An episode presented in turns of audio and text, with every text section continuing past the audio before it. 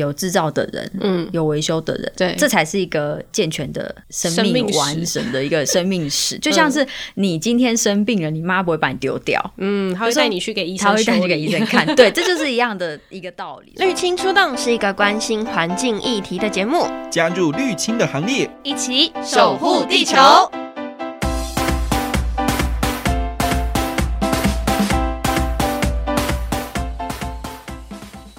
大家好，你现在收听的是 Podcast 节目《绿青出动》，我是 Vivian。今天的节目当中呢，我们要来跟大家分享的是城市修理站，邀请到的是城市修理站的站长大熊。Hello，大熊，大家好，我是大熊。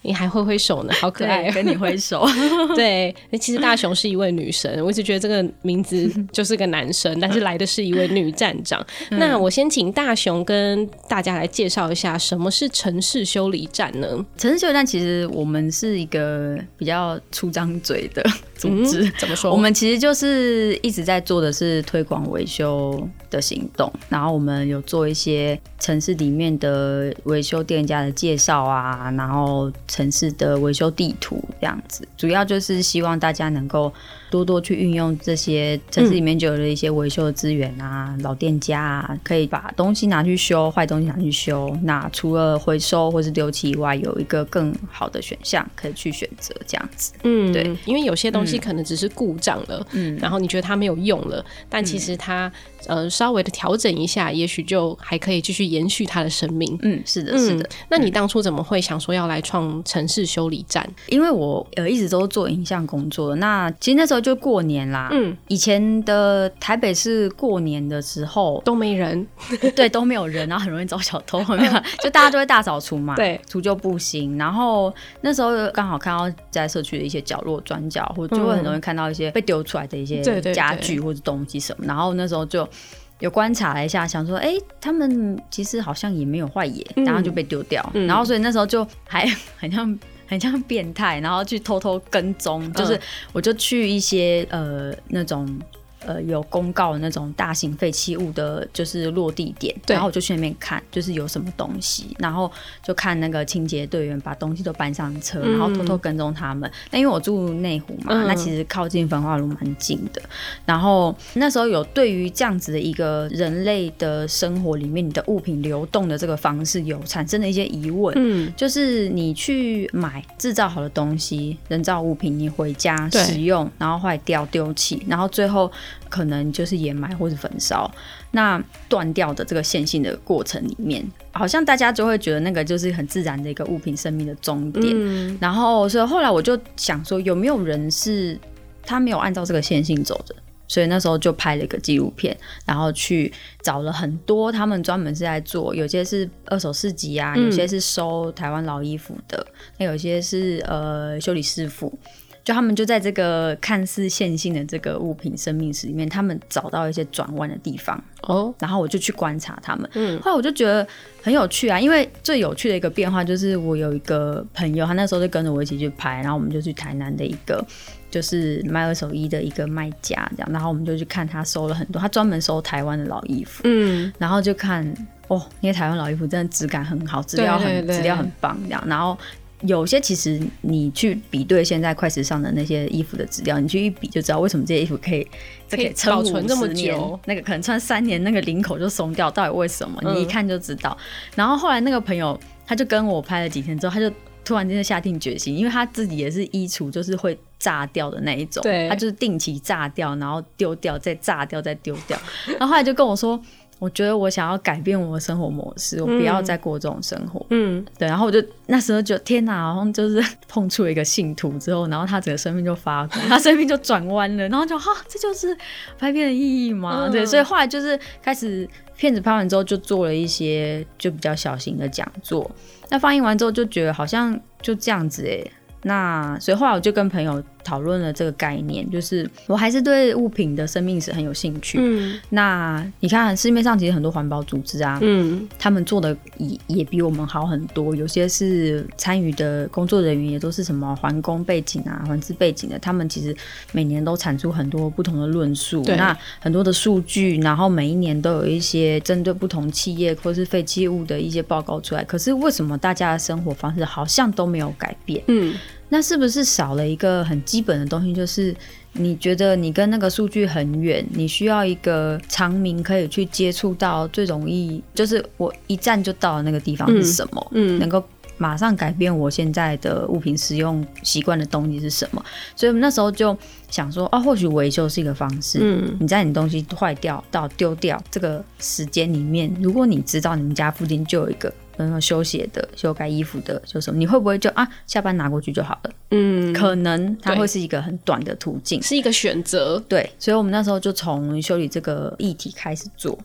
所以我们就是动口不动手嘛，然 后我们就是开始做地图。嗯，我们就是因为我们都住内湖，所以我们那时候就先从内湖区的维修店铺开始去普查。然后先去找说内湖区有哪些修东西的店啊，修什么的店，然后就开始这样子把资料放到那个 Google Map 上面，后来地图就出现，嗯，对，那现在还是慢慢的在增加点整理点这样子啊，就是现在也蛮多人会去看我们的地图去找维修资讯，也有很多网友会贡献他们自己知道的地图，我们这一路上其实就在跟着 Google Map 在长大，嗯，以前你去做的时候，Google Map 上面其实并没有那么多的街道资料，对，然后我们用。比较土法炼钢、徒步的方式去走，那到现在这几年，其实大家已经很习惯，就是徒资。跟你生活之间融合的那个部分，就是说，像 Google 也鼓励你去呃回报地理资讯，就是比如说有些站点，甚至还鼓励你回报照片。对，所以其实这些东西会让城市修理地图的成长变得更容易，可是以前是没有的。嗯、那主要你们会找的店家都是先以水电工为主？不一定，我们就是在路上看有修什么就，就、哦、修什么就去问，可能除了交通工具以外啦，哦、呃，机车、汽车不收啊，其他的我们都会找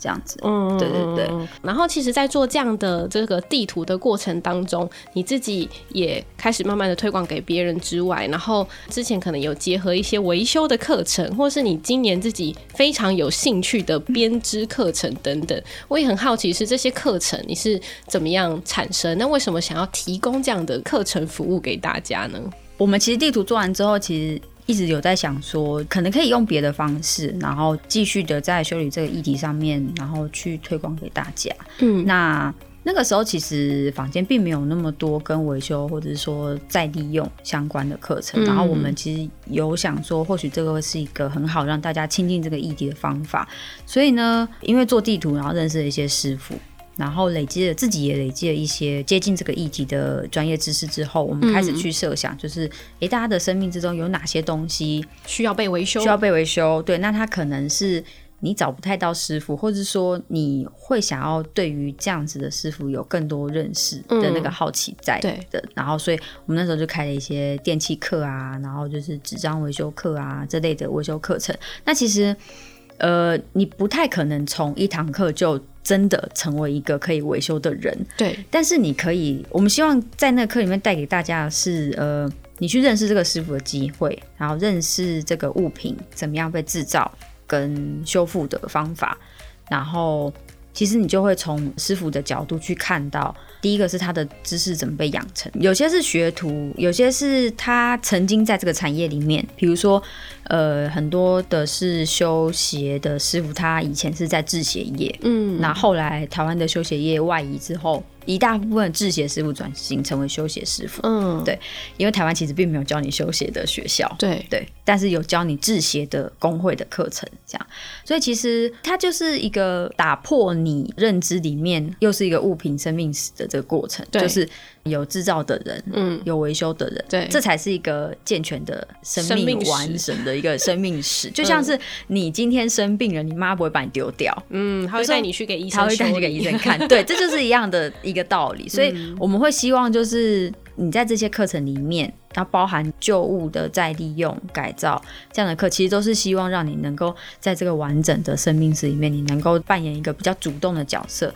就是我不一定能够修自己修的话，那我至少可以认识。它是怎么制造，修理师傅怎么会会用什么样的方式对待他。那我跟修理师傅之间的专业知识的落差也会被弥补起来。我知道他怎么修，呃，师傅也告诉我说。呃，这个物品应该怎么样正确的使用？讲一个，我我从修伞师傅那边知道一个很有趣的事，嗯、就是风很大的时候怎么办？风很大的时候，赶快收起来，避免它开花。呃，这这是一个，但是雨雨也很大，风很大的时候怎么办？我的妆会花了，可是我一定要撑伞，就是微微的开。哎、欸，你聪明，对，很多人不知道，就是硬要跟风，就是对着那个，然后结果你的伞就开花。对，对，但是其实你只要稍微把你的那个扣就是松掉，让它是可以一个反折，但是不会被呃伤害到支架的方式，其实这个就是一个正确的使用方法。嗯、还有鞋子啊。很多人都会是鞋子磨到那个，就是它的底整个都磨到中底了，你才会去找师傅修。可是其实你应该是要在呃最下面那一层底稍微有一点破损的时候，你就要开始做修缮的工作了。嗯，所以其实。呃，有一些是正确的使用观念，你以前不一定知道，但是透过这些修理课，其实你就会有一个比较从维修师傅的角度来看的一个方式，因为他们都会希望说，你不要把东西用到不能修了再来找我。哦，然后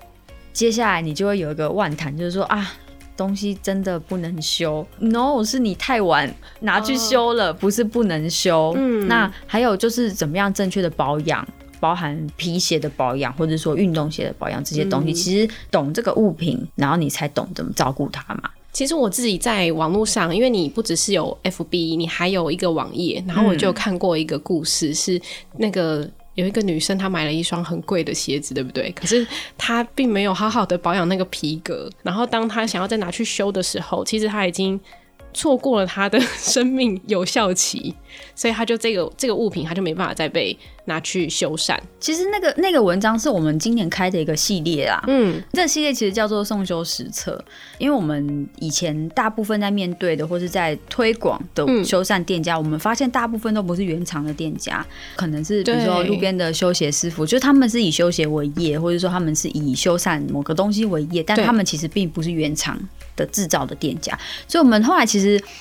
想了很很多，就是包含就是电器的修理这件事情。好，大家会觉得电器的修理很很难执行，你很难找到修电器的人，嗯、可是你可以找到原厂啊。原厂有保固，原厂有付费维修，嗯，原厂有原厂的零件，嗯，所以其实要谈维修的话，某一部分的责任应该要在原厂。嗯、所以我们今年做的这个系列叫做送修实测，就是你把东西送过来，然后我帮你修，我、嗯、我帮你送去修，然后我观察这个过程。哦、但是这个系列的第一季已经结束了，大家暂时先不要把东西拿来给我，拜托这样。所以那个文章其实是在讲那个鞋子的状况。嗯，我们其实第一季的好像实境节目，对，就第一季的实境节目。当中送修的里面，其实我们大部分接触的是电家电类的。那那个原厂比较，它有一个。因为一些企业责任，然后还有就是制造跟销售的这个部分来说，其实它比较有一个全球性的一种维修的服务的模式。对，然后包含呃维修的时候，我应该要遵守哪些准则？那其实那个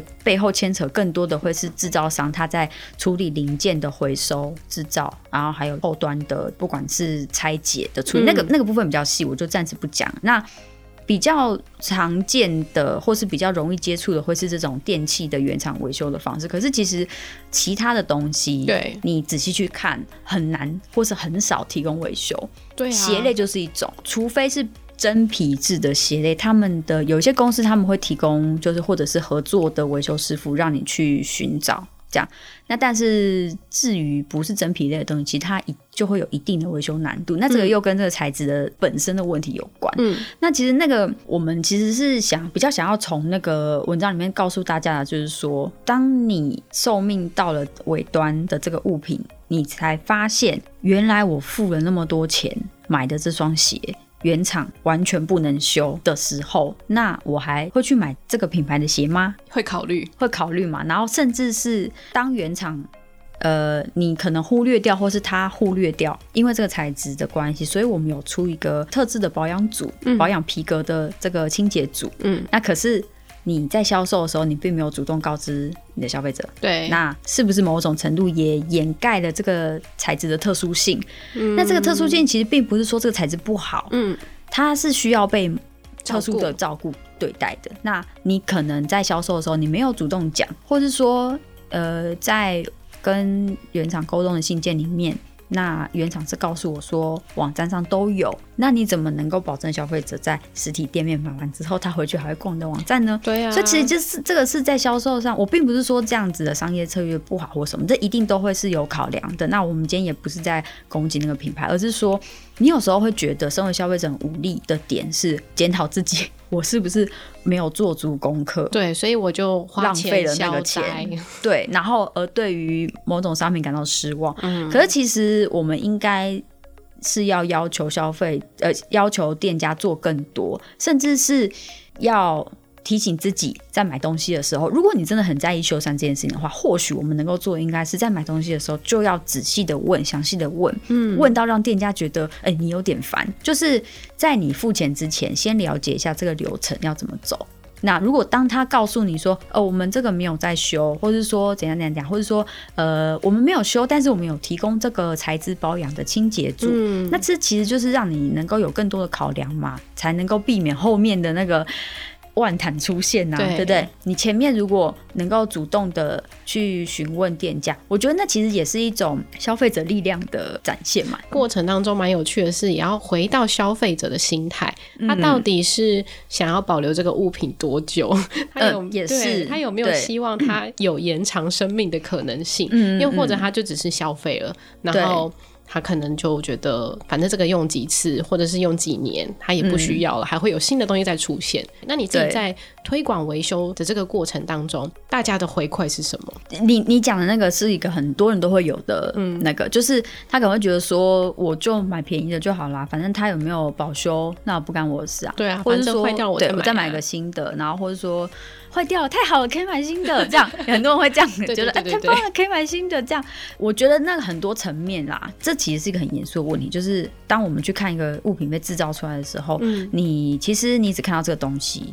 你忽略掉的是背后的原料是怎么做出来的。嗯，它的制造人力，制造的时候耗费的水跟电，运送过程的石油。然后商家就是贩售的店，嗯，人力这些东西都会在你把你的物品丢掉的那一瞬间，全部都归零。你就是你知道，他们就消失了。对，那很多人会觉得说，生活在这个人世间已经够累了，我不想去想这些东西。那我觉得没有关系，因为。当你去面对到这些坏掉待修的物品的时候，嗯，其实我觉得那个反而是你人的心理状态某一种的投射。我印象最深刻的是以前有开过一堂那个玩偶维修的课，嗯，主要那时候是想给小朋友。小朋友的，因为简单一些简单的缝纫嘛，对，然后也让小朋友能够自己去照顾自己的娃娃。那时候想的很很美好，就啊，来上课的一定是小朋友，然后家长带小朋友来，然后大家来缝这娃娃，很温馨，这样好棒哦。嗯，结果来的有些是大人，嗯，然后说，哎、欸，你们来干嘛？然后他们就拿出一个娃娃，就说这个是对他来说很重要的一个东西。嗯，就我那时候才意识到说。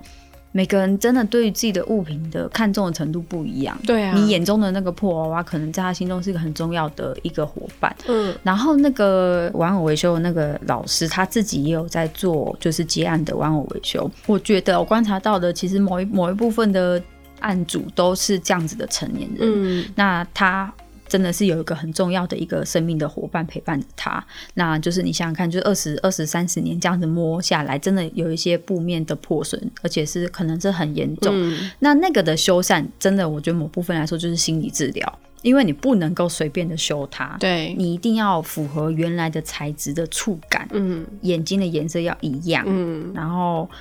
棉花填充的位置。对，以前摸起来扁扁的地方，现在变蓬了，嗯，不喜欢，嗯、那怎么办？其实那个真的就是一种心理治疗。那我觉得回过头来去讲，你你去你在这个过程里面，你你其实面对的不是物品，你是面对物品的主人。嗯，你再去推行这个概念的时候，呃，你去跟他讲资源的浪费也可以，你去跟他讲数据，跟他讲掩埋，跟他讲焚化，跟他讲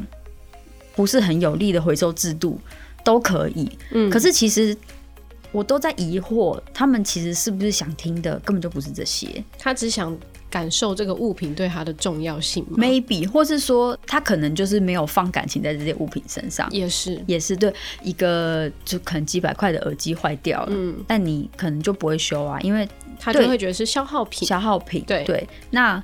你要怎么样在消耗品，然后跟一个可能是金钱上或者是情感上的保值品的维修，嗯、这两个东西就是完全不同的谈论跟介入的方式。嗯、其实我我觉得这件事情对我来说，他们有一个标准答案。你去看每一个人，他去看待物品的时候，他们即便是用同样的一个言论告诉你说，它就是很便宜，我就是不要修。可是你一定可以在他的生命里面找到那个他舍不得放弃的东西。嗯，那个就是你去介入的点。也是对，就是你要怎么样？我觉得那个就是回又回过头来讲，你对的是物品的主人。即便我一开始是对物品有兴趣而开始做这些事情，可是其实你要面对的是物品的主人，嗯，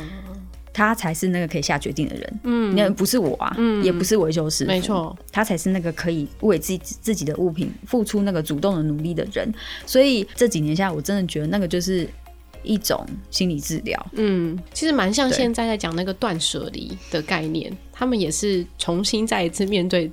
自己跟物品的关系，对对，然后所以城市修理站在做这件事情，就是重新。把你的物品陪他一起走过他的生命，然后也许用另外一种方式，嗯，而不是选择丢掉它，嗯，可能有更好的方式可以让他继续待在你的身边。嗯，那今天非常谢谢大雄，嗯，然后我也推荐城市修理站给各位，你可以在脸书上找到，或者是他们现在也有自己的网站，上面有一些地图的一个搜寻功能，你可以去看看你这个地区有没有符合的店家。那他们现在还在努力当中，那如果你自己有发现一些店家，其实欢迎提供给他们，让这个。城市修理站的地图可以更完善，那其实很多时候就是心态上的调整而已啦。你要怎么去面对物品的生命，然后还有面对未来有可能因为我们物品大量的囤积浪费而造成的一个消耗，或者是环境污染等等，就就取决于。听众朋友们怎么去看待这件事啦？那我也邀请大家可以推荐《绿青出动》这个节目给你的亲朋好友。然后我们今天谢谢大雄，谢谢大家一起来环保爱地球吧！谢谢大家的收听，拜拜拜拜。绿青出动 Podcast 由绿色和平制播。如果你想了解更多议题，绿色和平还有 YouTube 频道，邀请绿青们一起加入关心地球的行列。